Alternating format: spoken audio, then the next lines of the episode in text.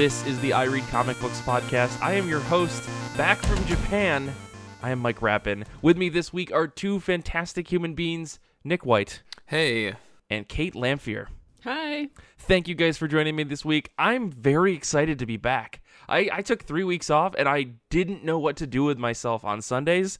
It was the strangest thing in the world to just have this gap where I was like, normally I'd be doing a thing. I'd be sitting at my desk doing something. And it was to the point where when I came back from Japan, I feel like I was sitting at my desk like that Sunday when you guys were recording an episode, half awake in like this weird zombie fervor. And I was like, talking to the microphone and not recording anything like i moved it over in front of my face. I it was a it was a whole thing. So i'm glad that i'm actually here recording the show with you guys. I want to ask the question that i ask every single week. How have you been? How have comic books been? Let's start with you kate. I've been great, and comic books have been fantastic. I had a couple of holds to pick up from the library recently, so of course I now have, oh, like a dozen books out from the library right now.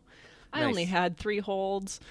Um, and then I went to the Grand Rapids Comic Con yesterday. I took my baby brother, who is almost as old as I am, but still younger. Um, that, that's how that works usually Um, One day he'll really catch up. experience. Yeah, yeah. Yeah. S- Someday he'll be my age, but then I'll be older, so he'll still be my baby brother. Um, anyway, we went to we only went to one panel. It was from Source Point, which is a Michigan um, comic book publisher, and in 2015, when I started to notice them, they were they were reasonably small and i was concerned you know a young publisher um, in my experience with book publishing small companies tend to go out pretty quickly so i was like okay these guys are either going to make or break it within a few years well they're Right. still around and they're doing really well. So that panel focused on a book called hope by dirk manning and kaylin smith. And the editor and the publisher and the hosts of the panel were all there. They had a really good conversation. They were all really passionate about it and it was a lot of fun to listen to them. Um, and then they even had a um, cosplayer that dressed up as the main character. So that was really cool to see an independent book getting that kind of um, recognition or a small press book. oh very Um, cool And then at the rest of the con, there were some really great cosplays. There were group cosplays. There was a giant Reinhardt cosplay from uh, a video game. Um, and then there's a Steve and Dustin pair from Stranger Things. They got a lot of attention. I've seen a picture of them posted on Facebook by multiple people. nice Um, there was a game room that was the Brian Haskin Memorial Game Room. I knew Brian Haskin when he was around to help run things like this, and he passed from cancer. So it's just really nice to see that he his presence is still there. Um, so anyway, it was a really great experience. Um, but even the small cons like this are really exhausting because.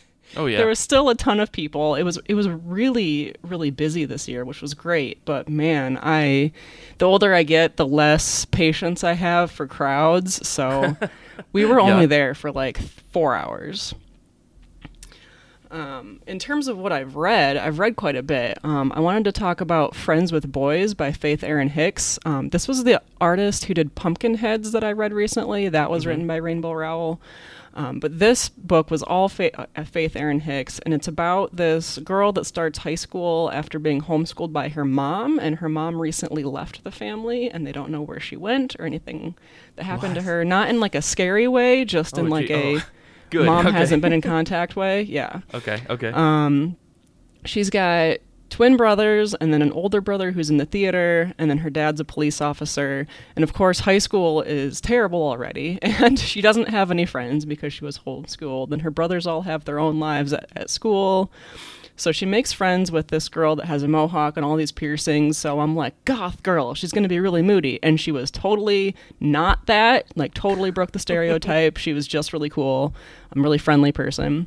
Um, but this main character also sees a ghost, which there's like some kind of reversal going on in terms of the story where like her mom is missing, but there's this ghost here. Maybe the ghost is looking for her family who's died, you know. She's like an 1800s ghost.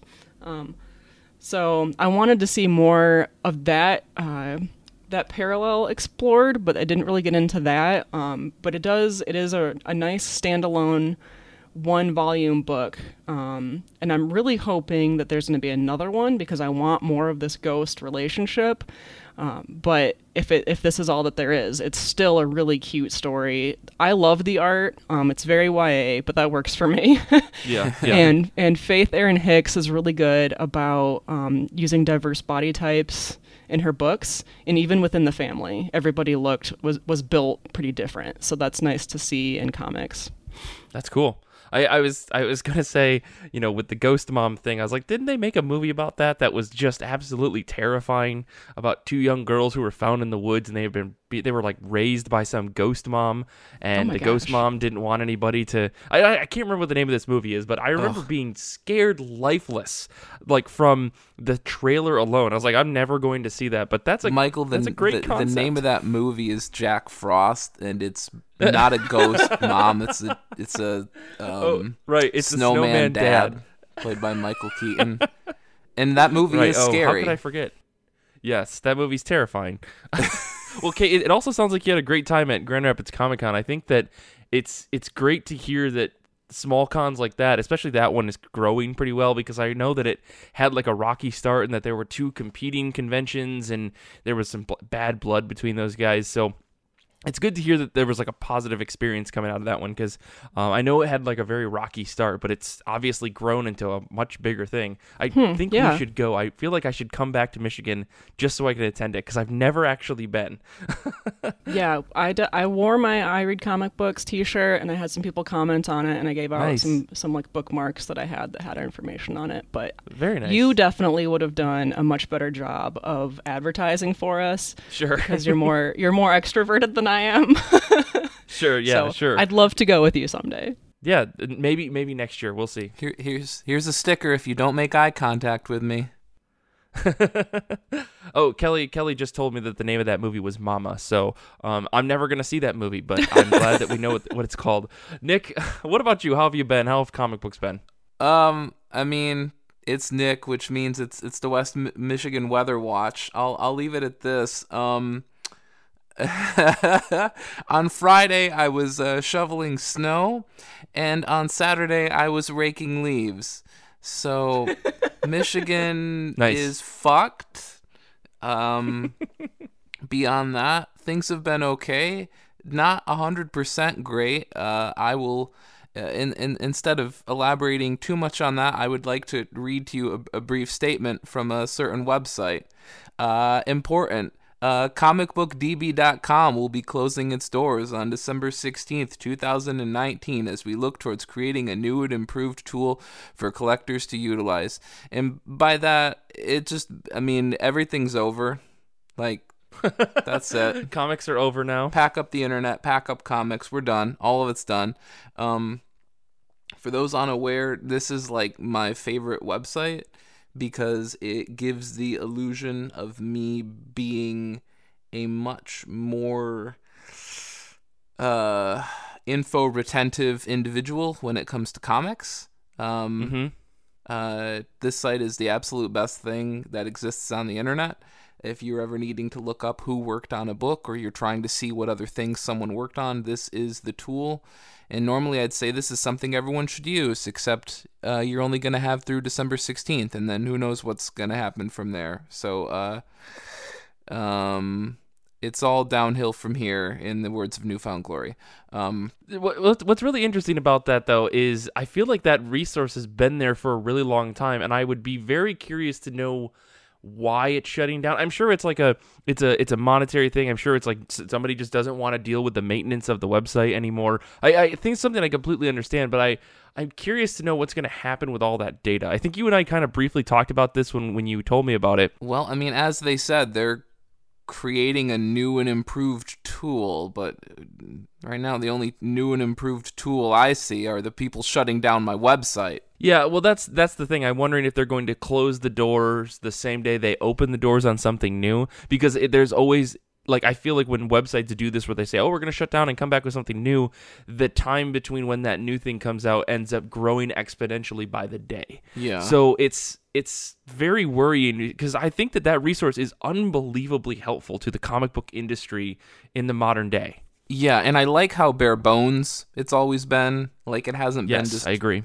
filled with fucking ads and, and fancy diagrams in the same way that, you know, as Reddit has gone on over the years, it's had to become more of like a resource intensive site instead of the really fast one with text. Anyway, now we're talking web design. I'm sure you're all really loving that. So anyway, go go check out comicbookdb.com before it ends slash becomes new. I guess, you know, comicbookdb.com is dead. Long live comicbookdb.com, I guess. I don't know. Well, we'll- see what the new website looks like. I mean, making some broad assumptions here, Nick. That's th- this is how I roll. Um I know, I know. Anyways, what have you been reading? So, for those of you unaware, I have been going to the library lately, and unfortunately, that means that I do end up reading books that do make me learn things. Um, because uh, their graphic novel selection is like Watchmen, uh, Maus, uh, Fun Home, um, everything very serious and on like a top 10 graphic novels list of all time, whatever. So, it's hard to find stuff that falls outside of that. But I did read a book called Moonbound.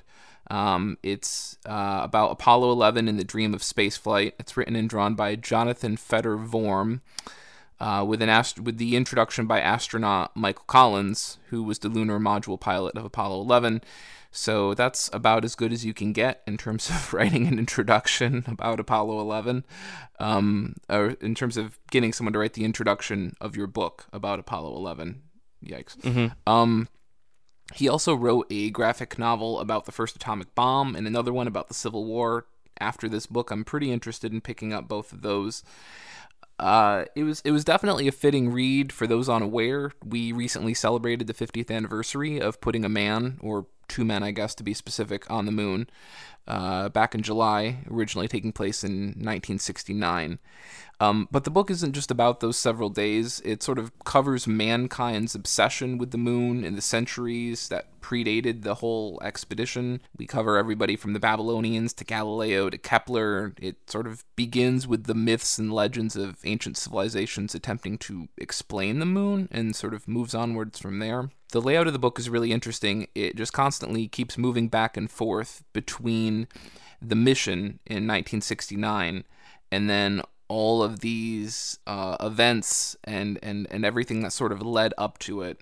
Like I said, everything from the mythologies people crafted around the moon to Galileo, Kepler, etc., etc. And so what's nice is that you get a chapter about the um, mission to the moon, and then it sort of cuts away almost on sort of a cliffhangery moment in the in the um, the mission where things are a little bit you know up in the air and they sort of go oh and now it's time for an intermission.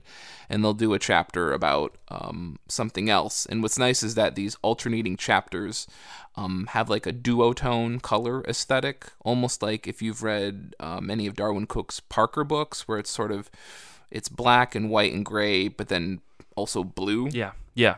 And and so with this book you have these duotone chapters. Um, sometimes they're gray sorry no sometimes they're uh, green or purple. Um, and it kind of functions much like sep- sepia tone in a film where they it's sort of you you take note of the visual cue and you you're aware that you're experiencing you know this longer lead up to the actual mission. Um, and i think what's really nice about this book is that even if you feel slightly or moderately informed about the whole mission and the context in which it exists you're more than likely still going to come away with some useful fact or anecdote that you never knew before. And if you knew everything um, congrats on being a real brainy dork and have fun deriving no knowledge from this work i guess you know great Jesus, Um, Nick. I mean, I learned, for example, that people had some really crazy ideas about what was on the dark side of the moon. Uh, some people thought it's where three-headed horse vultures lived. Um, other people thought it was actually where all of the things people lost on Earth turned up, which was kind of a interesting idea. Um, were these theories that were made in like 1960 when we were still figuring out the moon, or this is like Babylonian stuff? yeah, this is like, oh yeah, yeah, yeah. This this goes back a ways. yeah, yeah. I hope. Okay, good. um, you know, we. I also learned about more about sort of the uncomfortable fact that a lot of the, or at least a good amount of the United States um, rocket programs and whatnot, um, were due to the fact that we recruited a lot of the Nazi rocket scientists following Mm-hmm, World War II because um, in the uh, justification of the American government, it was either we took them or the Russians did. Um, so that was kind of uh, some uncomfortable truths. Um, Oh, of course. So what I wasn't aware of was that apparently Truman refused to give citizenship to former Nazi officers, but the OSS, that's the Office of Strategic Services, which predated the CIA, was busy um, fudging problematic paperwork to get these people into the United States. So um, the more you learn, right? I anyway, I learned a lot. Yeah, it yeah. was super fascinating. I, I highly recommend this book. If you know nothing about any of this, you'll find it even even more um, enriching. Briefly, I'll cover something else I read: uh, Abe Sapien, The Drowning, and Other Stories, um, written largely by Mike Mignola and John Arcudi, art by and by not any means limited to. Listen to this list here: Patrick Reynolds, James Harren, Michael Avon Oeming, Kevin Nowlan, Juan Ferreyra, Guy Davis, uh, and others. Wow. I thoroughly, thoroughly enjoyed this. Uh, we even got a story drawn by the guy that drew the original Aliens miniseries at Dark Horse, Mark Nelson. I totally changed my mind on this book. At the beginning, I was like, you know what this is? This is Hellboy with an um really mopey protagonist. Um, and it's uh, BPRD, except you no longer have the great team dynamic that BPRD had. But then as I read it, I sort of realized that the book was more willing to delve into flashbacks about the BPRD, whereas like the BPRD has almost always been a very like chronologically always moving forward book. So Right. this book actually allowed us to get more stories of Hellboy and Abe Sapien working together in the BPRD, which you weren't really getting anywhere else until Hellboy and the BPRD sort of showed up. Right. I was gonna say I think that there is Abe Sapien fans who were about to, you know, come at you with some pitchforks about this All book. four of them can get mad. I don't care. I mean, Abe Sapien's a pretty well loved character. I'll just say that. Yeah, he's a dork. Um, I mean, uh, probably my favorite story though was the Ogo Pogo, which is about um, a 70 foot long lake monster that lives in Okanagan Lake in British Columbia. And this was uh, one of my favorite joys about Hellboy and Hellboy adjacent books, and this is because I'm a fucking dork, is I Google everything and I'm like, is this real? Or I guess in the case of a sea monster, is this allegedly real outside of this book? And then discovering, unsurprisingly, that with a lot of these Hellboy and Hellboy adjacent n- narratives, a lot of this stuff does have a history. It wasn't completely concocted. So Right. yeah, it was interesting and to find out this whole sea monster had been mentioned on the X Files and had a Canadian postage stamp based off of it. And Nick, what about oh, the nice. stories? Yeah, I know the stories are important, but anything that allows me to go on Google and start googling all sorts of weird cryptozoological creatures, like you've got my vote. So So what you're also saying is that you and Abe Sapien have a lot in common, being fucking dorks. fucking That's dorks, yeah, Re- real buzzkills, yeah. Yeah. Oh, but what about the science? Yeah. yeah. What about you, Mike? Yeah, well, for me, you know, I've had, you know, I was traveling for quite a while, and you guys managed to make some fantastic fucking episodes. I'm not even joking. Um, some of my favorite episodes that I'm not on have been recorded while I was gone, and uh, recently, I should say. And I really, really enjoyed what you guys put together. It's really, really fun stuff. Um, but I did manage to read a bunch. I should say I read a fuckload on the plane trip to Japan. In that I read almost all of Chew in Wow. a sitting. Like I read volumes one through ten in on the plane ride there, and I watched some movies and slept and stuff. But by the time I was two or three days into Japan, I had finished Chew and I read all of it, and it was insane. So John Layman, Rob Guillory, like what a fucking book! Holy shit!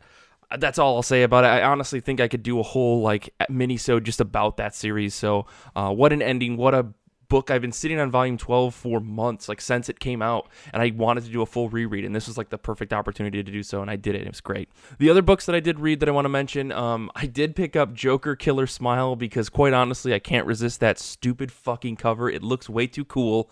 I had to pick it up, so I had to pay that ridiculous cover price of six dollars. Um, but this is Jeff Lemire, Andrea Sorrentino with colors by Jordie Bellaire. Um, the story is we have this psychiatrist who thinks he can help the Joker. It's classic. It's it's the problem that every single psychiatrist or medical professional that thinks they can walk into Arkham and help the Joker faces. I'm gonna be the one. Yeah, exactly. And that's like a joke in the book is like this is gonna consume you, and he the guy's like, nah, it's it's gonna be fine. Nah. And he, I sent this clip to Nick um, while I was reading it, and it was a screen cap of the doctor saying Arkham is the safest place in Gotham. There's no way the Joker could get out and cause me any harm. Ha ha. Little does he know. Um, this book moves on, and it's it's pretty much what you expect. And honestly, I'm not really sure what the big twist is going to be because of how predictable I felt the story was. The Joker's messing with this guy. The end. But what's the big twist going to be in the book? Um, Nick, when I was talking to Nick about it, he kind of argued that this is going to be kind of like a mental health thing, um, similar to something like Gideon Falls. Is just is this just Jeff Lemire and Andrea Sorrentino kind of retreading the same territory? I don't think that it is, in that it feels like another book that's just like the Joker makes you crazy, and you move on. So again, I'm wondering what the what the big twist is going to be. I'm gonna buy issue two Yeah. because I'm curious enough to follow through. Issue one hooked me enough to say like where exactly are they going to go with this if they're if it's just beyond this single issue because the single issue felt like it was almost standalone in a weird way in that yes the this guy thought he could fix the joker and it turns out that he can't i think the subsequent issues are going to follow more of this story so we'll see I don't know. It was weird. Somebody out there, please correct me if I'm wrong. I haven't looked into this book at all. I just kind of picked it up. The other thing I want to mention really quick is I did read Space Riders Volume 2 Galaxy of Brutality. This is written by Fabian Rangel Jr. with uh, art by Alexis Ziritt, who is working on that fantastic book Night Hunters that's going to be coming out with Dave Baker. I've been sitting on this book for almost a year and a half now. I, I don't know why I never sat down to read it. I think it just got kind of lost in my pile. And so I picked it up the other day and read it. And this is like the most badass book ever, as Volume 1 was. It's just dudes and flying through space kicking the shit out of bad guys because space is a wild wild west type frontier where you know you have enemies that are riding out on motorcycles that are their spaceships and they try to attack other people and act as pirates. And meanwhile our main character captain Peligro his and his co i guess shipmates Mono and Yara are out there working for the Space Riders, which are just kind of like this policing force that try to stop the evils of the universe, but they're such a small force, it's really hard for them to do so. So they've got this underdog feeling to them. Um, the three of them have split up in the beginning of this volume, um, and now they have to come back together as the, the ba- evil baddies of the universe unite, and only they can stop them from destroying the universe. And it's nonstop action, constant page after page after page of people beating each other up or massive two page spreads of just this skull shaped spaceship flying through space in bright neon colors on the background of a void with white speckles. It's it's something you have to witness. I cannot put correct words to describe how cool this book looks, which is why I was immediately on board with Night Hunters when they were pitching that Kickstarter because Ziritt's art is unbelievably good. The dude basically lays down 10 pounds of ink into his page and then draws color on top of it because everything seems with him to start with the inky, all consuming void color that he uses for his inks and then he adds color to it on top of it. It's, it's great. Um, the story in Space Riders never really that complicated. It's just like, how can we amp things up to another level? And for a four issue miniseries, that's exactly what I want. Just nonstop action, getting us to the point where the bad guys have to fight the good guys and they go head to head and everything gets exploded and bright neon break your brain style page layouts um, that Ziritt is really really good at. So if you're interested in something that's just like balls to the wall, crazy pedal to the metal shit, I think Space Riders Volume One and Two are exactly what you need. I know that they have a new volume coming out pretty soon, so or I think the first issue were, came out already, um, and I think there's going to be another like three issues after that. So Space Riders highly recommended by me. But let's move on. Let's talk about comic books that are coming out in the upcoming week. Comic books are dropping on November 13th, 2019. What are you both excited for this week? I'm going to kick it back to you, Nick. Sure. Well, for me, it would have to be the trade paperback of Fallen World. Um, this is a series from Valiant. Uh, I wasn't pulling it, but I was picking it up whenever there were extras in the shop because, as we've talked about before, this is a terrible, just faulty, awful psychological tool to just trick yourself into thinking you're um, spending less money and you're a responsible person. Um, most of the time, this has worked for me, which is terrible because it only reinforced that I should keep doing it. Um, with Fallen World, it did not. I got the first two issues and then struggled to find the rest. Simply put, uh, this is a Valiant book that more or less is not a jumping on point. And I'm not saying that I think jumping on points are a waste. What's a waste is throwing around the term jumping on point until it really, really ceases to have any value or meaning, which is something Valiant's been a little bit guilty of. Um, it's written by Dan Abnett, it's drawn by Adam Pollina who I know has some sort of a X Men background, I think, but I mainly know him for drawing Secret Weapons number 0 It's got Ulysses Arreola on colors, which is he's kind of my least favorite Valiant colorist, but um, this book seems uh, more palatable than some of his others. Jeff Powell on letters. Uh, more or less, you probably shouldn't read this book unless you've read 4001 AD, which was Valiant's summer event of 2016, and you probably should have read Matt Kindt and Clayton Crain's Rai series that ran into said event. Maybe even the 4001 AD one shots too, although that could kind of be argued. I guess the major TLDR here would be uh, in the future, you have an AI called Father. He creates a mechanized megalopolis called New Japan to lift off, and it goes into space. And as you might imagine, Earth goes, "Hey, um, I'm not sure what you're doing, but I'm pretty sure that's not okay." Especially from all the environmental fallout that came with you lifting off this giant thing into space. So they get in a war with New Japan. New Japan fights off efforts to bring it under terrestrial control. Surprise, surprise, New Japan is corrupt. Internal conflict boils, and it crashes back into Earth. And that's kind of where this book begins as post apocalyptic Earth in the 41st century kind of comes face to face with all of these refugees and survivors of um, New Japan, and it's it's everybody from the 4001 iteration of Bloodshot to Rai to War Mother, and if any of these people don't sound that familiar, that's probably why, as I said earlier, this does not look like a new reader friendly book. But for someone like me who read the Rise series and the 4001 AD book that they did, um, this sounds right up my alley. I've been meaning to pick up all the single issues. Maybe I'll just grab the trade because this sounds super cool. And Dan Abnett as a writer, like, hell yeah, count me in. Yeah, oh, absolutely. What I've read of it has been really promising, and Dan Abnett, for someone who I, I think has not written any Valiant before this point, um, the man is not afraid to really delve deep into more than a couple Valiant properties and franchises um, to bring them into this book, which is pretty unusual for someone who hasn't really been in the Valiant camp for for that long. Well, let me look it up on comicbookdb.com while I still can to see if he has. You've got a little over Uh, a month, yeah. yeah. Uh, that's interesting. That's interesting. I mean, you've you've sold me. I think I definitely need to grab this book. That's I can't believe I didn't know it was coming out. But Kate, what about you? What are you excited for this upcoming week? Um, well, that sounds really cool, Nick, but that's uh, sounds like there's a lot of required reading before that happens. so maybe I'll be one of the few people that uh, just dives right in and doesn't know what's going on. just just start with Rai, Kate, and I'll send you the rest of the checklist. So I had mentioned that I saw a panel about uh, a book called Hope at the Grand Rapids Comic Con, and I'm really excited about that. The trade is coming out soon, but they didn't give me a release date, so that's what I'm really looking forward to. But it's probably not going to come out next week. So Right. My pick for next week is Firefly: The Sting. Um, yes, that Firefly. Kate, Kate, they're still making Firefly comics. They I don't are. understand. They Oh, no. well, they uh, Boom picked it up. It, uh, Boom got it from Dark Horse, so they've like really uh, revived it. This is written by Delilah S. Dawson, and there's a number of artists because this is a book about a heist.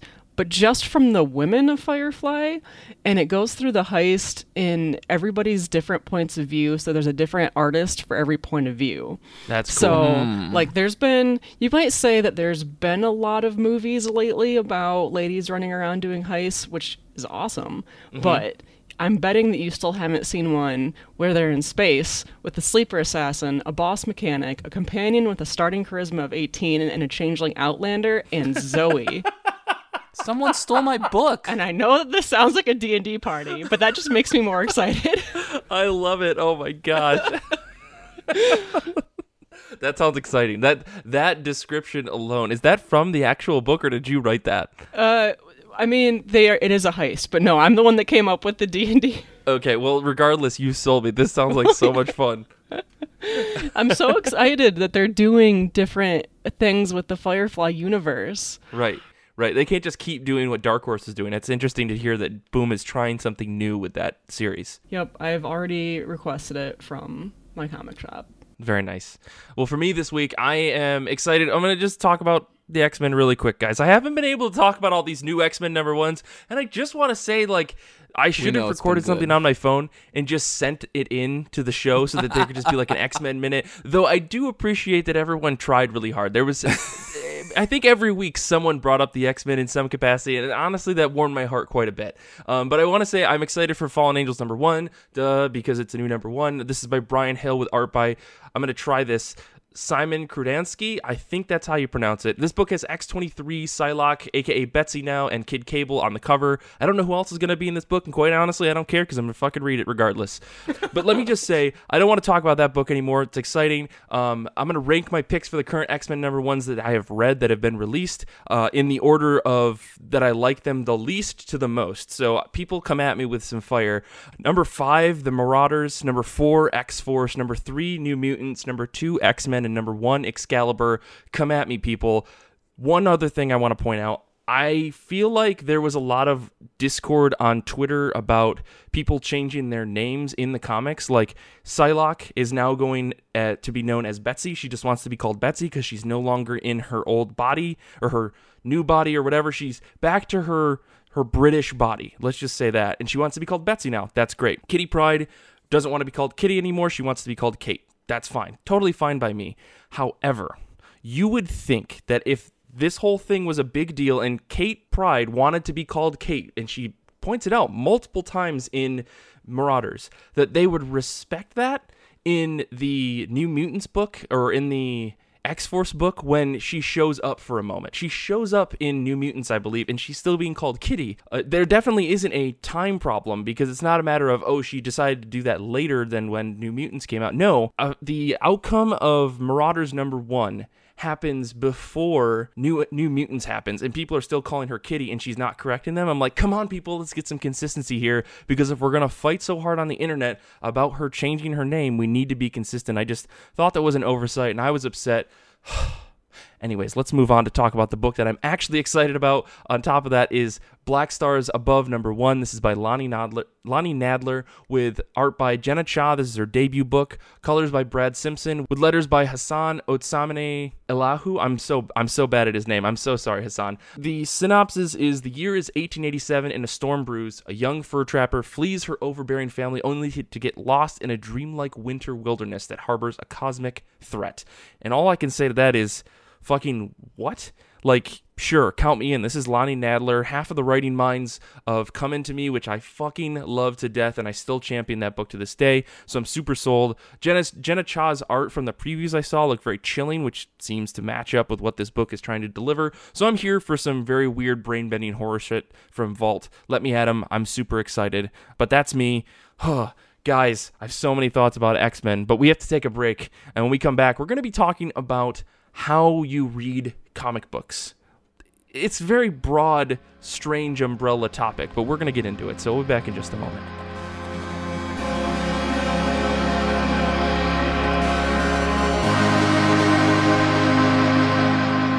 Before we start the show this week, I want to let you know that we have a new zine that is dropping today, the day this episode comes out. Make sure you go to ircbpodcast.com slash zine to get the latest issue of the IRCB zine. There's so much cool stuff in there. There might even be photos from me in Japan. So, fingers crossed, go check it out, ircbpodcast.com slash zine.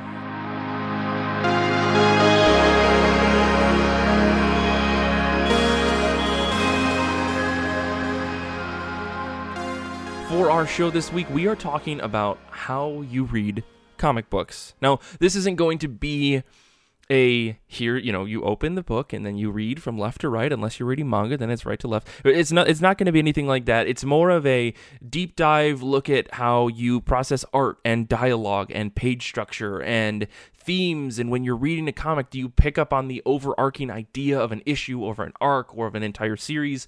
How do you analyze your comic books as you're reading them and consuming them? And you know kate you put this idea in the doc and i was kind of worried about where we were going to go and really what this topic was truly about because it's it's such a broad thing. But uh, seeing what we have in our notes doc i'm actually like really excited to talk about this because you guys have some very different ideas than i do and that's always amazing. So let me let's start with you. Like how do you read comic books? What's your like focus for when you actually sit down to read a single issue or an ogn or whatever Yeah, I came up with this idea because I realized this huge disparity between how long it takes me to read a comic versus how long it takes Brian to read a comic. He'll be done in like five minutes with an issue. And in the meantime, it takes me about 15 minutes to really take in everything, which is why I have so many unread comics.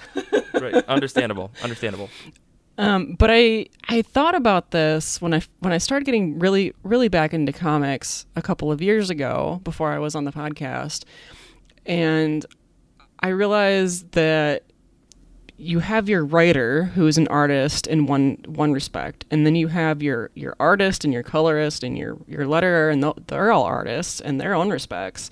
So, as a person who tried to write once upon a time and now does graphic design and knows a lot of artists personally, I feel like every element of a book should be appreciated in its own its own way. So I do get really into comics and I'll, I'll find myself reading really quickly sometimes and I'll miss the art and things. So if I realize that, I'll go back and I'll, I'll look at things. But the way I try to read a book is take a look at the page layout, first of all, because that will inform. Um, I mean, first of all, somebody spent a lot of time figuring out the best way to lay out this page. Right, right. And if, if I went into comics, that's one of the things I'd be interested in is, is layout. Um, but it will inform like the directions that your characters are moving. Um, any any kind of interruptions, like if, if somebody is actually out of the panel, that might indicate that they're interrupting a character in a different panel or that they're in a hurry.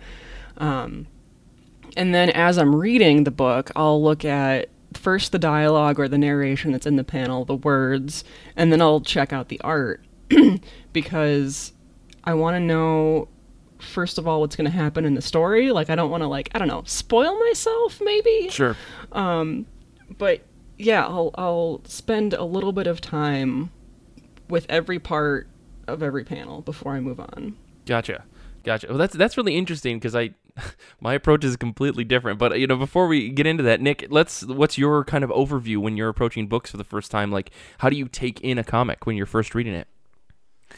Yeah, um, I I would say I, I think something that's happened since I've sort of gotten back into reading comics that I've noticed that I, I find kind of fascinating is that I would say my reading speed has both kind of slowed down and sped up at the same time. Um, and and by that I mean that in terms of speeding things up, um, the more you read comics, generally speaking, the more you get kind of familiar with weird, unfamiliar panel layouts, uh, odd speech bubble organization, the idea that sometimes things aren't exactly laid out intuitively or are more of a complicated layout, and so the more familiar you are with comics, the less these things tend to throw you. So in that sense, I would say I've sped up. Um, on the flip side, you know, the more you learn about how long it takes to make comics, um, how many people are involved, um, just how long this process just can take for certain things, um, because it's it's always longer than you think, um, with few exceptions. Um, Yeah. you just can't help but sort of slow down and take things in. Um, obviously, the the big part of this being um, the art in a comic. Um, but I think even this is has a more nuanced answer because for me, in some cases, quote unquote good art. Let's just throw that loaded term around here. I've put quotes around Sure. it for those who can't see me, so don't get mad. Um, um, sometimes for me, good art is art that just quite simply flows. Um, not every panel is or should be treated like an Alex Ross painting that you should stand in line for 45 minutes to stare at. Um, mm-hmm. Sometimes good, again, in quotes, don't get mad, people.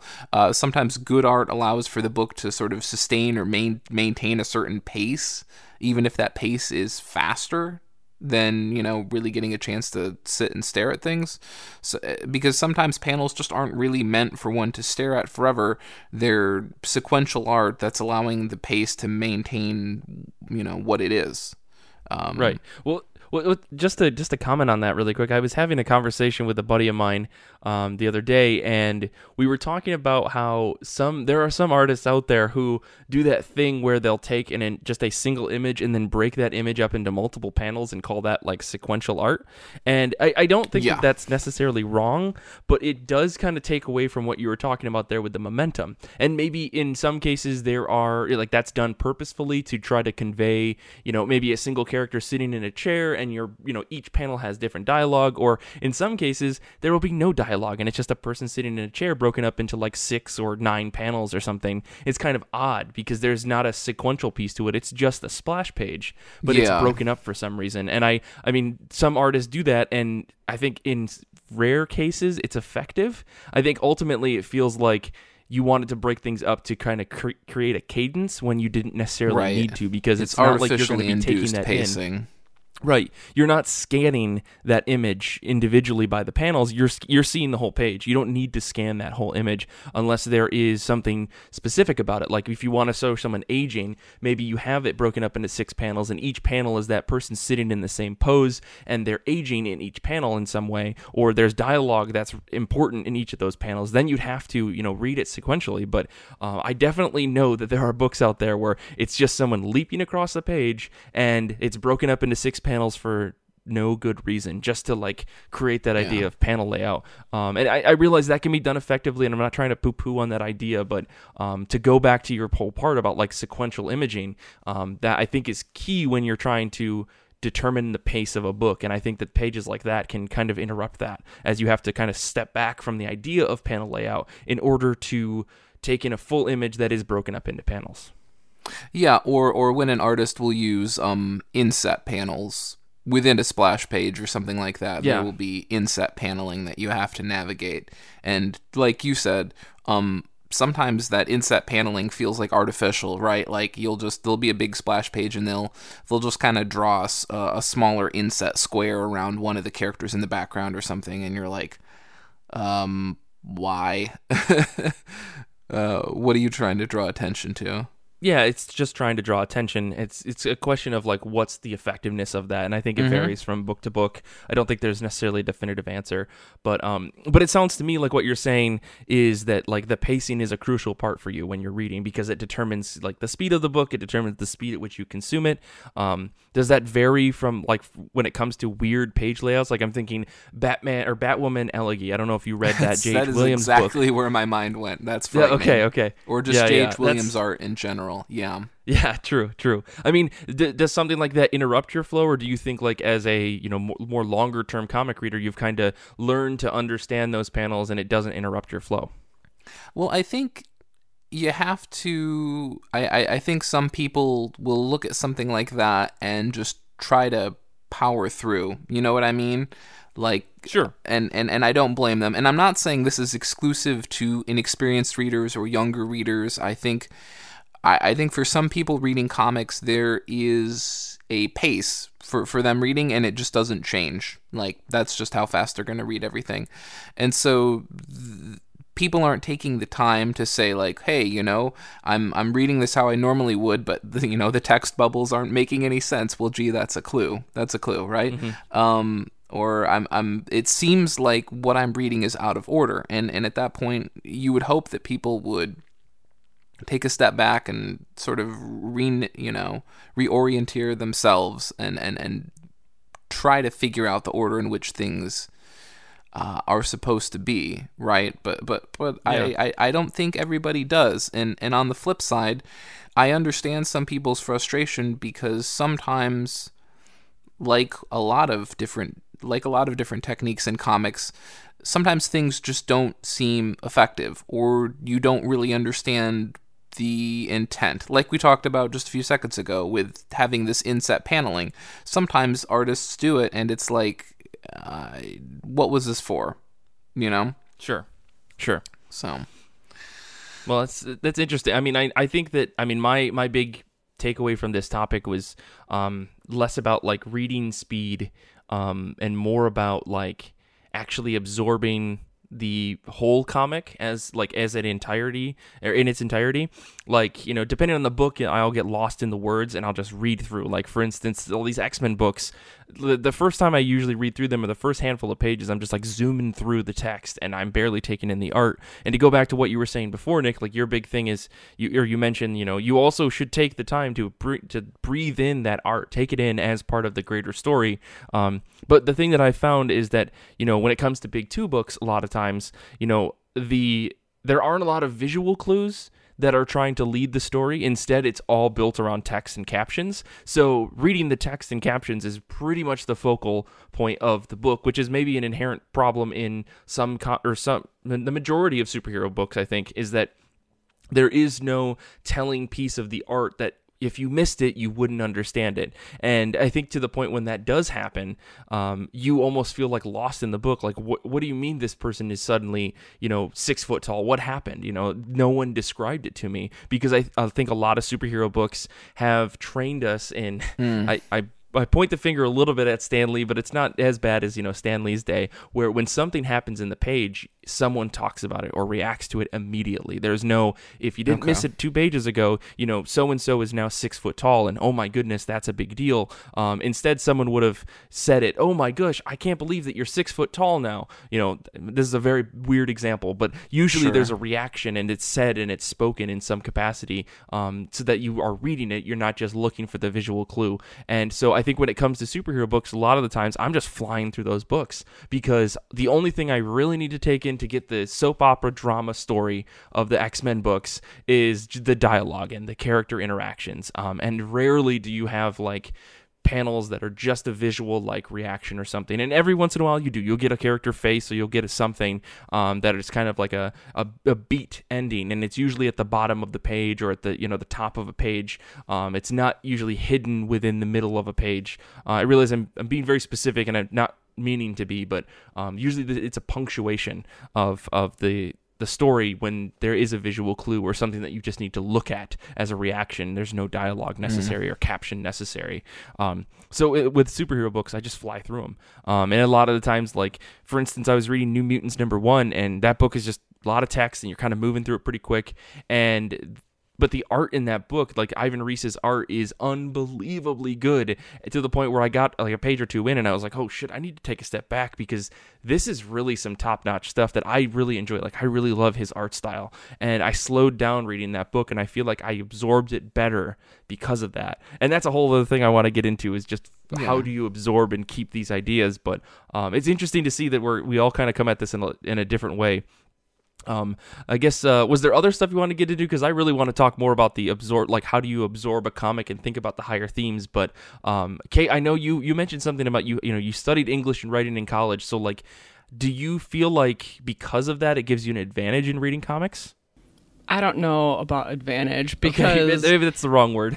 it noticing things like foreshadowing and exposition and metaphors and like character development moments and things like that kind of pulls me out of a comic, if anything. So I've taken to reading the comic for immersion, um, just like enjoying the story, enjoying the art, getting through it, enjoying it while while it, while it's happening, and then flipping through it again and then when I'm flipping through it, I'll I'll think more about okay, well this is how it ended, so I'll you know i will be more aware of foreshadowing if anything, um, and then noticing the exposition the second time is fine. Whereas if I noticed it the first time, it's like well this is exposition, okay. Um, uh, so I've taken to flipping through books again, t- specifically to appreciate those things, mm-hmm. and then also to kind of like refresh my memory, especially if it's a library book because I've realized that if I sit down and fly through a trade in one setting, I'm not going to be able to tell you anything about it the next day because I didn't take any time to, like, between readings, like between sittings, I didn't take any time to um, remember it, I guess, to like take it in. Yeah. Um, I just was like started it and then I was done with it. Gotcha. So flipping through it through it again both helps me separate my two styles of reading things in general, Mm-hmm. not just comics. Um, and then also helps me to kind of like remember remember this book going forward. Gotcha. Nick, do you have a similar approach to how you like I guess take in comics? I guess we're talking about the whole absorption thing regardless, but um like how do you like spot things like, you know, overarching themes and all that stuff? Do you have to go back and like reflect on books? This is maybe reminiscent to folks of the the rereading episode that we did about what, do you reread comics? Why do you reread comics? Um but uh yeah, I, I don't know, Nick, do you do you have to do the same thing? Do you usually like flip through a book and then kind of come back to it later to refresh yourself on the themes or the overarching story? Um, I mean, I- and, and and you know this as well. Like I I'm notorious for as I'm reading through a book, like I'm already creating all of my different you know canons or theories or you know conspiracy theories about where something is going, and I'll send you a picture Sure. from the book, and I'll be like, oh my gosh, what's this going? You know, what's going on here? And yeah, that can be Mhm. Certainly distracting and so there's there's value in in sort of like I'll I'll reread a full page or I'll go back or if I'm confused I might even um start the whole issue over I think um I think sometimes that actually depends on the medium for me you know um Yeah, you're not reading a three quarters of a, a prose book and then starting over because you're like, maybe I'm not getting this. yeah, maybe this isn't for me. Um, yeah, if, if if it's like a physical single issue, like a lot of times I just won't um maybe be inclined to do that because uh, either rereading uh, entails me possibly needing to go get um, previous issues for a better context. Um, and that Right, means right. uh, fighting with my own storage and, and, and cataloging system, or um, it just simply means, I mean, a lot of times when I'm reading single issues, when I'm done, it goes in the bag, it goes in there with a board, and it just gets put away. And so just simply having to go back and revisit some of that, you know, storage process, it, you know, I just don't want to do it. So if, if I'm rereading, it's frequently digital, actually. Yeah. We, we all need to go and adopt Paul's um, no bag, no board, just throw them in a box system so that it's real easy to retrieve, right? Just let it be, man. but I, I agree with you. I think finding finding single issues to go back to is always a pain, which is why I find myself more and more switching over to digital just for that reason to be like, what actually happened at the end of issue nine? It came out six months ago because I'm reading wasted space or something like that. No, that that book actually doesn't have delays. They have natural breaks and it's fine. Um, but like Sex Criminals, for instance, I I when the last couple of issues came out, I was like, man, I gotta go back and reread the whole last arc because I don't remember what was happening and that that allowed me to again retain more of the story but um it's so much easier to do when it's digital and i think i i for that series i was buying physical i think i went back and i just bought the single issues because i was like man i I can buy them for a dollar, or something like that. There was a sale. I was like, I can spend ninety nine cents on four issues in order to like not have to dig through my boxes in order to find my copies of Sex Criminals. Um, and I think digital really allows you to do that, like in such an easy way. I mean, obviously, it allows you to do that. Um, I'd, I'd be curious to hear from other listeners who are physical only or mostly physical who go back and um, reread books because it's like, how do you manage the storage? How do you go back and find all your stuff? Do you have a beautiful cataloging system that I'm just not aware of? Or like, do you just have more space so that you can easily find your Yeah. comic books? Um, and it's just like, oh, I can go to my wall of comics and pull out a drawer and I know that all of Saga is sitting right here or something. Um, I'd be curious to know if how folks deal with that, or maybe it's they just buy the digital issue to be like, you know what, I know that I have the physical copy, I can read the digital one, um, because it's maybe cheaper or something like that after it's been out for a couple of months. Um, If it's if it's something that I know I'm gonna want to remember or be able to talk about later, I log everything in Goodreads, and there's actually a private notes section okay, when you're leaving a review. so I'll so I'll I'll put a little summary of what happens, including you know the end of it. I spoil it for myself basically. right. And that between between that and then maybe looking up like the Comixology um, look inside feature, I'll like it helps me remember. It, it jogs my memory pretty Right. well. Right. So that's that's really interesting because I think like my my big problem in a lot of times with, with like absorbing books is that I I feel like I'll do a night where I'm like binging and I'll read like 10 comics in a row. And those nights it, it's really hit or miss on whether or not like I fully absorb the comic. Um like and I know that there are some books that I'm like I need to I really want to take this book in so it's going to be like one of two comics I'm reading tonight because I'm going to take my time. I'm going to go really deep into this book. And when you're someone like me who's got like a decent sized pull, like I know I'm not pulling as much as a lot of other people, um, but I, I'm pulling quite a few books. And if I want to actually absorb all these books, I know I have to take time and in some cases, you know, take notes. I mean, I rarely do that, but you know, for instance, like the the Doom Patrol series that Paul and I did on Patreon, you know, for that series, I was taking rigorous notes throughout the entire read of each of those trades. So as I was sitting down, you know, reading four to seven issues at, a time, like each issue had a page and a half worth of notes as I'm writing down things and oh, this tied back to the previous one, and now I'm remembering this thing, and Morrison's doing this other thing, and on the whole, it turns out that I'm really bad at putting that stuff together in general. Like Paul always came to those ish or episodes with just like, yeah, Mike, the actual overarching thing was this, and I'm like, I was way off. I thought they were talking about baseball, not geopolitical like infrastructure. Paul's like, I know that you're supposed to bring your own interpretation to this, but yours is wrong. Yeah, I mean, with the exception of the, there was a moment that I did actually, I think, get Paul, and he was like, "Oh man, I never considered that," and I like, it was, a, it's a moment of pride that I'll hold on Did to, and I go back and listen to those it? episodes. Jesus. No, no, no.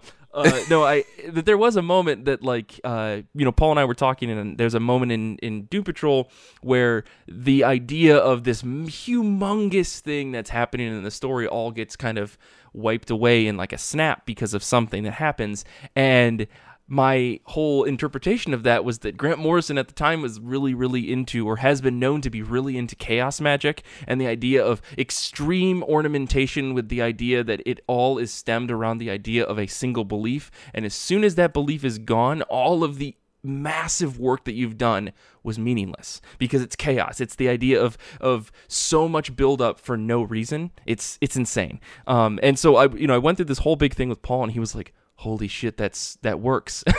I was like, "I get it. I finally got it." But for the rest of that series, I missed everything.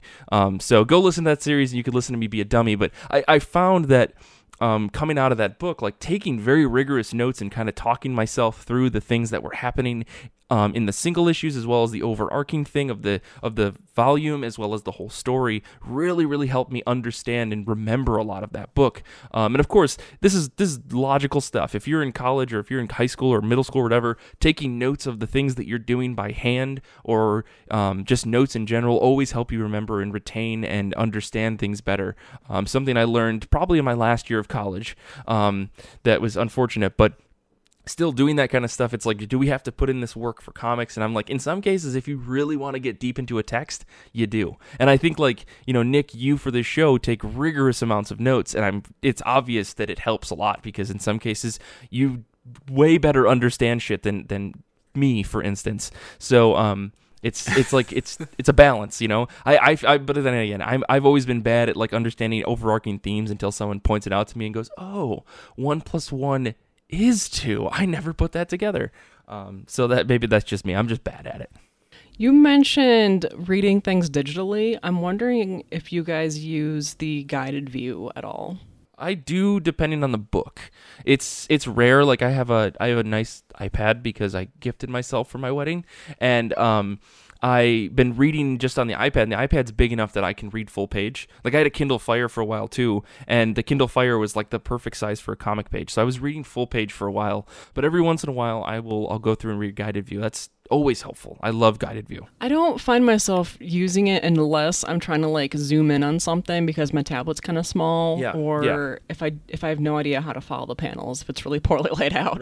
Well, I mean, and that's that's all put on the the, the people that do the guided view because that's like a manual process where people are going through and they're actually creating the guided view, and so someone else is doing the interpretation. I think with author intent, you know, there, but um, still, it's that's that's really interesting. Nick, do you do you use that at all? Um, I mean, I, I've probably talked about this way too much before, but um, yeah, for me, guided view, I look, I, I, I understand the necessity. It, it certainly serves a purpose. Um, as Kate was saying, if you aren't really sure how to navigate a page, it's nice to have at least someone else's attempt at understanding it. Um, sometimes they don't even get it. I, I, I would argue. Um, and certainly if I, I think if you're new to comics, that is a huge help. And I know uh, if, if you're someone, I think like Brian likes to read comics on his phone. Um, if, if you're doing that, guided view is basically a necessity. Otherwise, it's Yeah. a bunch of zooming in and out and driving yourself insane. So I, I think it has a place. I think it has value. Um, for me, guided view, either if I have it on and I'm reading a book that I haven't read before, I set Comixology, and everybody, you can go do this. It's not that hard. You can either have Comixology either zoom out on and basically show you the full page and panel layout before you start going through all the panels, or you can have it um, zoom out at the end of completing the page, which is what I prefer, and sort of show you the whole um, layout. Yeah. Um, typically, I find a lot of my guided view experiences are actually with books that I've read before. Hmm. Like it's something where I already know the content. So it's more about me uh, if, if I'm needing to get through something, you know, quicker or just sort of, you know, breeze through something then then I'll use guided view because I'm not as worried about what I'm missing because as as Kate got at like sometimes I feel like guided view either zooms in too much and it starts distorting the image occasionally or you realize upon finishing a page um when it zooms out you're like oh my gosh like guided view none of the guided view zooms like they all cut out this corner of the page or something like that you know what i mean Oh yeah. Oh yeah. I've had that happen before. there's nothing quote unquote important maybe in that corner, but it's still very bizarre. You know what I mean? Because you're still missing a piece of the picture. So Yeah. yeah. for me, guided view has its uses, um, but I would definitely encourage people um, don't just go whole hog on guided view because you, you are missing out on certain things. Obviously, Interesting. Interesting. Um well, that's that's like a I wonder if that is something that is maybe a drawback. I know like there's a there's a lot of adva- I don't know. I think guided view has like a really awesome place in comics and it it allows people who maybe couldn't read comics easily the ability to do so. You know, like there's an accessibility side to it, you know, especially if you've got a massive tablet of some or something like that and you don't have very good vision. It allows you to read those tiny panels without having to do the manual zoom in, but Oh, um, I'm kind of rehashing what what Nick already said there. No, no, no. I it's that's that's totally right. I I think for for some people, I think it's a great entry point into comics. I think it in a way is basically a very helpful hand holding, if you will. And and as you said, it also definitely assists people who um you know need accessibility, you know, functionality. I don't remember exactly what that's. Yeah, accessibility features and stuff. Yeah. That's interesting. Well, I guess the the other part of this question that I is, is not really inherent in the in the original question that we talked about was, you know, is there like a a certain state of mind that you have to be in when you're reading? Like, are do you guys have to? Do you guys mentally prepare yourselves to sit down and read comics? And maybe maybe we've talked about this on the show before, but I'm always curious to know because I know that for me, I have to kind of put myself into like a mode to be like, I'm gonna read some comics, and like I kind of said before, if there are bigger comics or comics that I know are gonna be super heavy, I kind of have to be in the right mindset to sit down and read them. Like jumping into East of West, for instance, like Jonathan Hickman's book is a wild ride into insanity in some places, and it's a lot to take in with a lot of self-referentiating, um, self-references, and a whole bunch of other things that go into it. And it's a very big book with a lot of you know big concepts. Um, the thing that uh, I have to do though when I'm sitting down to read that book is it either needs it either is gonna be just the book that I read or it's the last book that I read because I know it's gonna just exhaust my mind. Uh, do you guys like prepare your reading order for the day or whatever you know you sit down to read comics in that kind of way?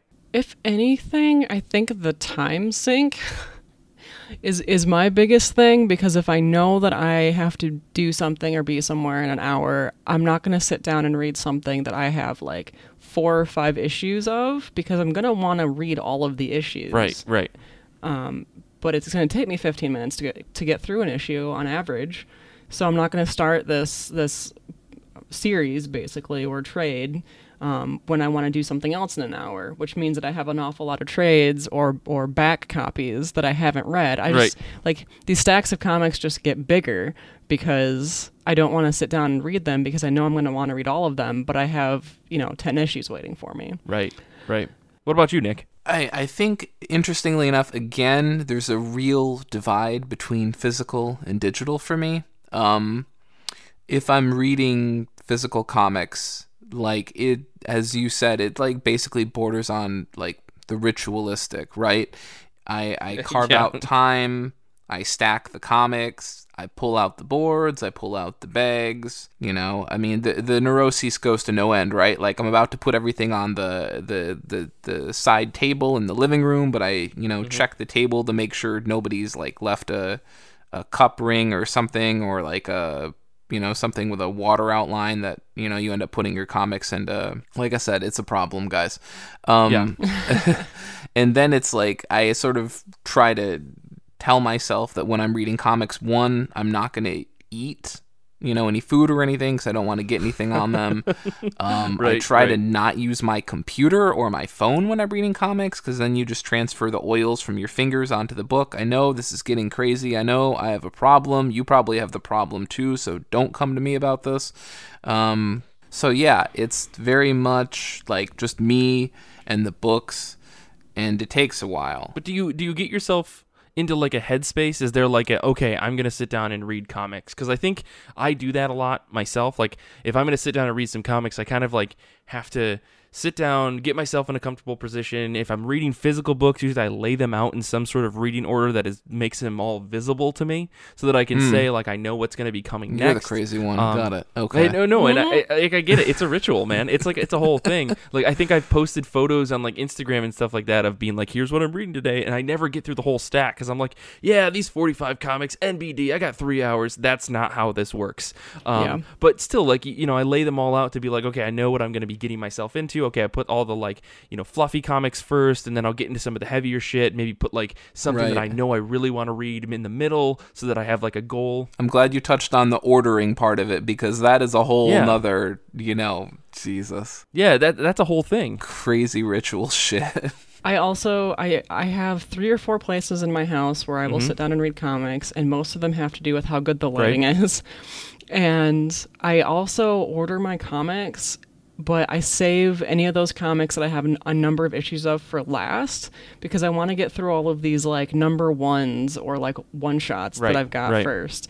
So if you look at my Goodreads reading history, there'll be these these like Sundays or Saturdays where I've read 15 comics, but most of them weren't things that I had a number of issues Mm-hmm. of or, or trades. They're just all these these one-offs that I got through. Yeah, my, my spreadsheet kind of does the same thing because I, I just track everything in a, a Google spreadsheet and like it's you'll see all the number ones get read through really quick and then you'll see like four or five issues of a book and then you'll see you know a one off or a trade or something and I'll like round the whole thing off with something that I know is going to have an end point that I can go okay now I'm done reading comics because after reading two or three trades in a row or tr- just a trade after a couple of single issues is like that's all the mental capacity I have today for comics. Yeah. I always read about I don't know a third of what I intend Oh, to course, when I course. sit down. That, that's and it's it's really interesting. And again, I'd love to hear from listeners out there to know like what your little comic ritual is. And I, again, we've talked about this on other episodes before, um, because I know there are folks that that listen to the show that we've talked to that read like twenty issues in a day. Wednesday comes and they're reading all their books in one day. I gotta know what that's Yeah. like. That's such a, Yeah. an interesting thing to me. Um, to be like, you know, are you taking notes? Are you writing things down? Are you absorbing all of it? Or are you just that awesome and that your brain can do that? Like my brain can't. I just don't have the like mental capacity to take all that in and make sure that it's like something that I I enjoy. And I'm sure that you're enjoying all of it. I just am curious to know like what your your brain pattern system ritual is like in order to make that all happen for you and work well. So yeah, there's there there's that open question for you. Um, I don't know. Do you guys have any other final thoughts about you know how you read comic books? Again, this is a very broad topic, so it's okay if you don't. I'm just curious as to how long it takes you guys to get through a single issue on average. Um, it depends on the book. There, there are some books that I know that aren't going to be word heavy, and so I know I'm going to be able to get through them really quick, like m- maybe eight minutes. Um, and then there are some books like, uh, you know, Jonathan Hickman book, for instance. That's that's a weird example. Um, or there, there are just some writers out there that I know are just very they write a lot in their books, and I know those books will take me anywhere between you know 10 and 15 minutes to get through. Um, but I would say like the fastest I've ever read a comic in recent history was like three or four minutes, and it was definitely an X Men book. Yeah, I'm I'm I'm probably somewhere around the 10 minute mark, but then it, it shoots upwards depending upon if it's um, if it's a book I care more about or a book that I'm uh, taking notes on or you know reading for this podcast or or something else, you know, or if there are just lots of visual elements to take in, then then that slows things down too. Yeah. Um, and that's of course why I try to put those books towards the the end of my reading session because as Mike said, a lot of the Capes books tend to be at the the front because um some of them tend to lean towards a redundancy between text and and visuals. Yeah, yeah. So again, we I'd love to hear from from folks out there if if you have like if you know how long it takes you to read comics or maybe measure yourself you know for a week and see Time and see yourself, what it's like because i think that's that's a really interesting measurement to have i don't i don't keep track of that but um like i do like the books that i've read and everything but um that'd be something if i had more time like this is the thing that makes it is really interesting kate. You said you know you mark everything on goodreads and you write a little summary. I'm like that takes so much time to the comic reading experience. Yeah. um not to say that it's bad. I just think that that's a very interesting way to do that um, because it, it it if you build it into a habit it becomes like a, a natural component of your comic book reading.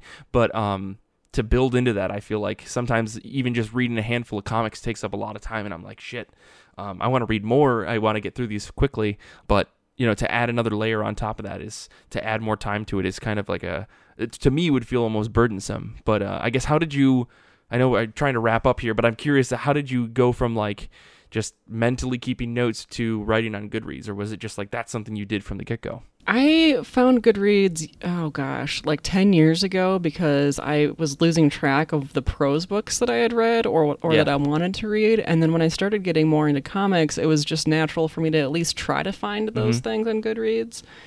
And then, especially once I realized how bad my memory has gotten, that's when I started making sure that I left reviews or summaries if I didn't think I was going to be able to remember that's it. that's also part of it i think taking Um, little notes here and there is definitely super helpful for memory retention there Yeah, and especially because I I know I might want to reference them later now, Mhm. being on the podcast.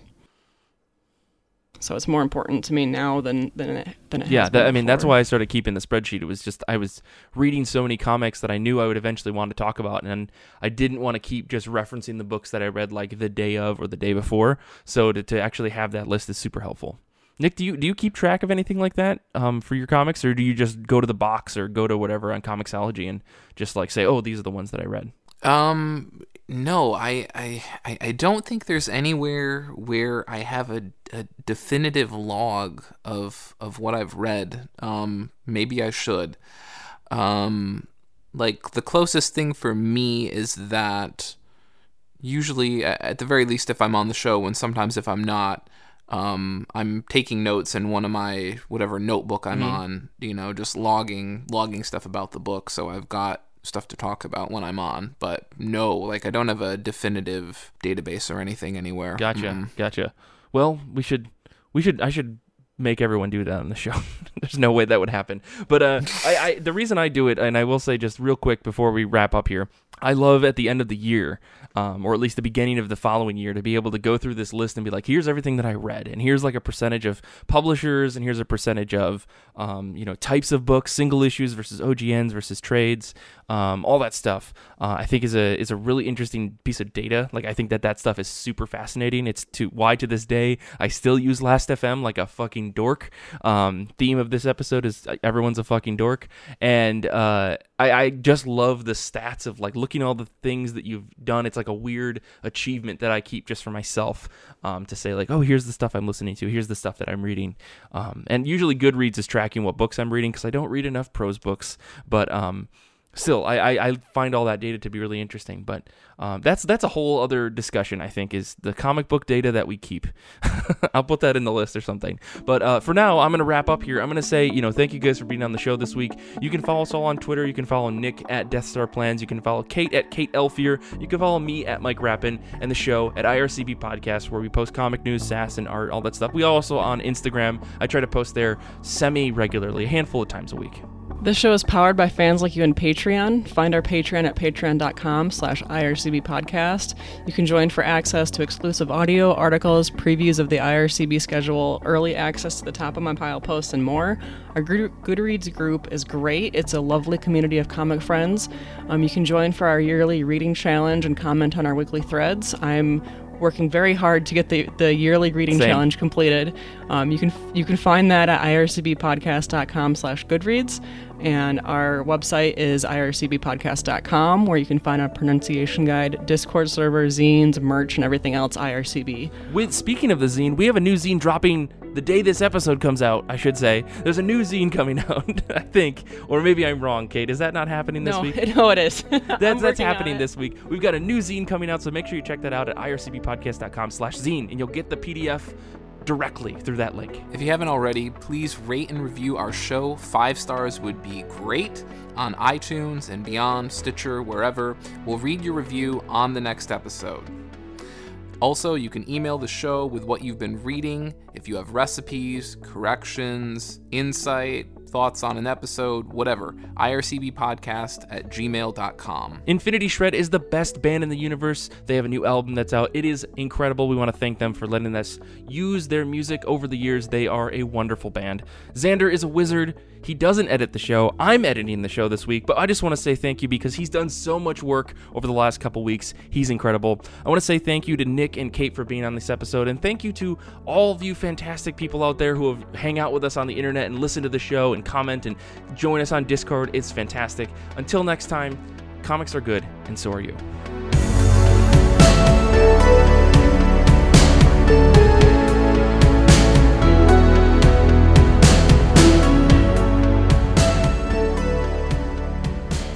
Yeah, Nick, I added all of the nonfiction comics you were talking about to my to read list.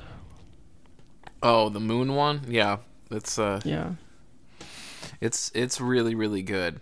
Um it's it's super fascinating especially because they look at how even uh, in a time in a day and age when the 24-hour news cycle wasn't really a thing um, within a year of the moon landing um, people were doing like polling about about the event and um, like most people couldn't even remember the astronauts names like a year later within months of it happening nasa slashed um like um, All I know is that we went to space and they didn't bring back any cheese. I was told there was going to be cheese. I was told came there was, back from they the were going to bring back my lost things. Yeah.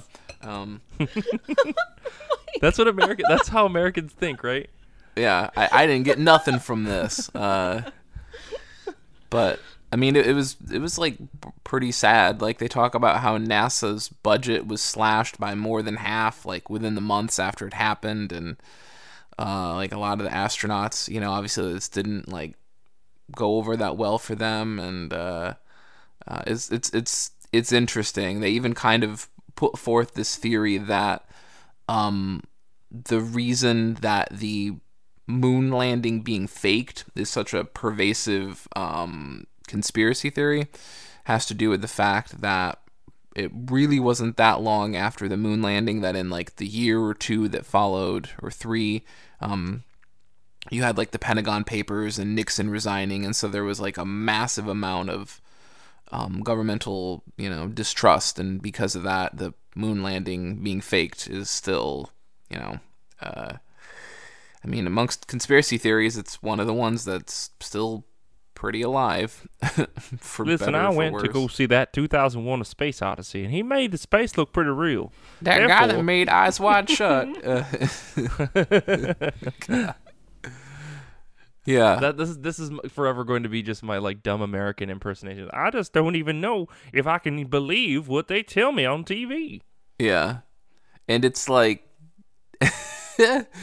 like some of that you can maybe even faintly consider up until you remember that they put these giant mirrors on the moon so that we could shoot lasers off of them and oh god, why? I think it was like for calculating the distance or something and uh yeah, you you Is that true? yeah, it's true. It's in the book. I don't fucking believe you. I can't see them. I can't see the mirrors from my house. Therefore, Yeah, if I can't see it with my own naked eye, uh Listen, gravity is only a theory that I only partially believe in. Um, okay, let's let's do the rest of this fucking show. It's-